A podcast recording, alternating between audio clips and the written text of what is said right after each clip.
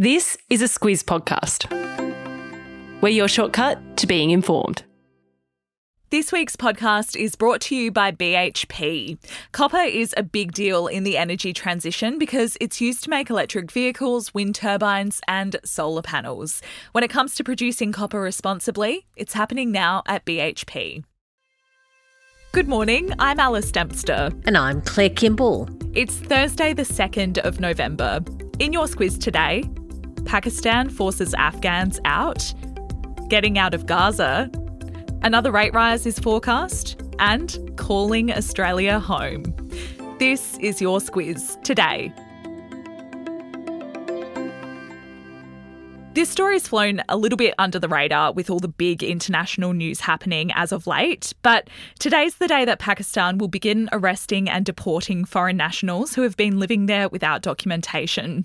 And Claire, the biggest group of people who are affected by that are Afghans. Yeah, there's said to be about 1.7 million undocumented Afghans in Pakistan. They fled their home country over the past four decades. There's been that recent influx after the Taliban Taliban retook control of Afghanistan in 2021.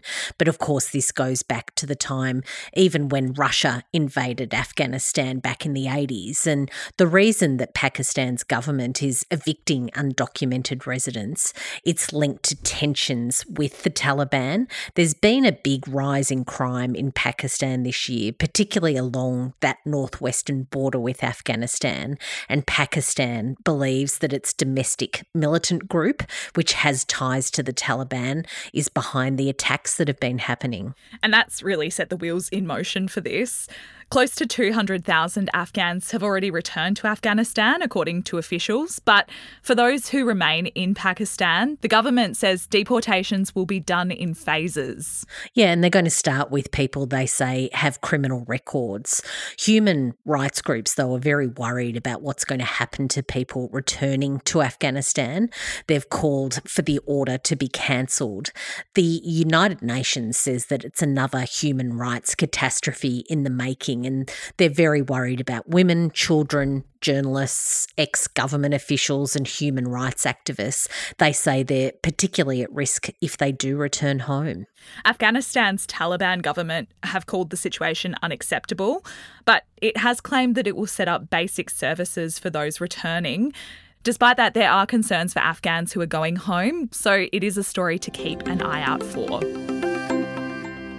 The first group of people in Gaza have been allowed to leave in the past few hours. Reports say that 335 foreign nationals and 76 injured Gazans have passed through the Rafah border crossing into Egypt after it opened. It's not clear yet if any Aussies were in that group, Claire, but our consular officials say they've contacted the Aussies they know are in Gaza and they've told them to try and get out. Yeah, advice from our government to those people is to seize the opportunity to depart Gaza, provided that they deem it safe to do so. It'll be the first time since the 7th of October Hamas attacks on Israel that people in Gaza have been allowed out. Our government reckons there are 88 Australian citizens permanent residents and their families who are trapped in Gaza. And Claire, the other big story from that region is that the Israeli military said an airstrike on the biggest refugee camp in Gaza could not be avoided. They say they were targeting Hamas and its vast underground tunnel complex. That strike is said to have killed at least 50 people. PM Anthony Albanese's barely home from the US and he's already off to China this weekend. And while he's there, the family of Aussie writer Yang Hengjun really want Albanese to raise his detention with China's president Xi Jinping. Yeah, so Dr. Yang's been in a Chinese prison without charge for four years now. There are concerns about his health, particularly a kidney cyst that they say isn't being treated. His sons say that consular officials from Australia were allowed to visit him last week and they found that he was largely bedridden. So they've told Albanese that they're worried that he might die from calculated medical neglect. Uh, his sons also say that they were inspired when journalist Cheng Lei was released last month. And they're very hopeful that the Prime Minister, and this is the quote, can achieve a second miracle by saving our father. Albanese's promised to bring up Yang's case with the Chinese leaders while he's there. And Uyghur, Tibetan, and Hong Kong groups in Oz are also pushing Albanese to raise China's treatment of their communities, which they say amounts to crimes against humanity. A message now from our podcast partner, BHP. The steel made from iron ore plays an important role in providing the production of our energy infrastructure, from wind turbines to power poles. So, cutting carbon emissions in iron ore production is key. It's why BHP has committed to a solar and battery agreement to help power its port facilities at Port Hedland. It's happening now at BHP. Anyone with a mortgage has probably heard the forecasts for at least one more rate rise this year, and the possibility of that happening next Tuesday is firming up. Yep, next Tuesday, of course, is Melbourne Cup Day. It's when the race that stops the nation is on. But the one that many will have their eye on is, of course, the Reserve Bank board meeting day. It's going to decide whether to raise the 4.1% cash rate that is currently in place at that meeting. Um, yesterday, the International Monetary Fund weighed in, the IMF. It says that it's time for the rate to go up again. It's concerned that we've got stubborn inflation, we've got low unemployment, and also high home prices. They say that they're all signs that the Australian economy is still running just a bit too hot. And you mentioned the rising house prices, Claire. CoreLogic released new data on that yesterday, which says home values across the country are on track to hit a record high. And if you're after a tip for next Tuesday, all of Australia's big four banks reckon the Reserve Bank will lift the cash rate. Yeah, not quite the tip I'm looking for, but I'm sure that's helpful nonetheless. Shout out to any Nepalese Aussies who are listening.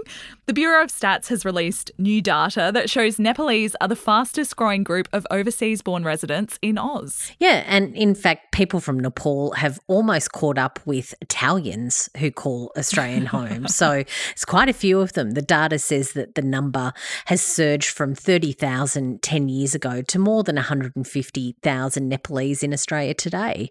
Uh, England is still our biggest source of migrants, though. 961 POMs are in Australia.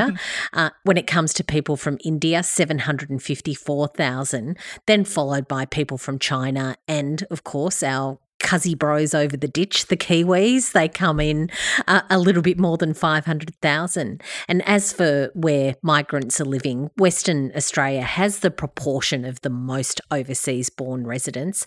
34% of people living in WA were born overseas. Tasmania has the least at 16%. Some official health stats about Aussies also came out yesterday.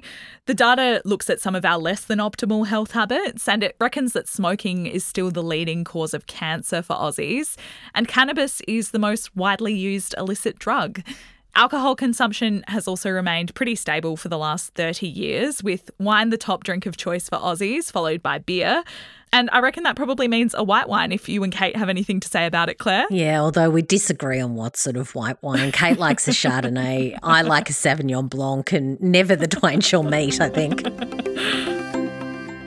And just before we go, our colleagues over at Squiz Kids have done a podcast with our former PM, Julia Gillard. Yeah, so she sat down to answer questions from the kids of Australia.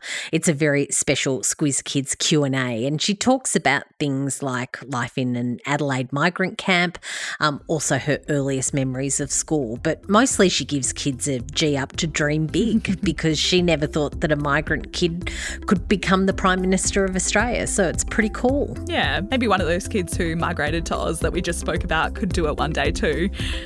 And that wraps us up today. Thank you for listening. We'll be back with you tomorrow. G'day, I'm Kate Watson, co host of News Club. News Club this week was an interview with Lauren Sams. She's the fashion editor at the Australian Financial Review.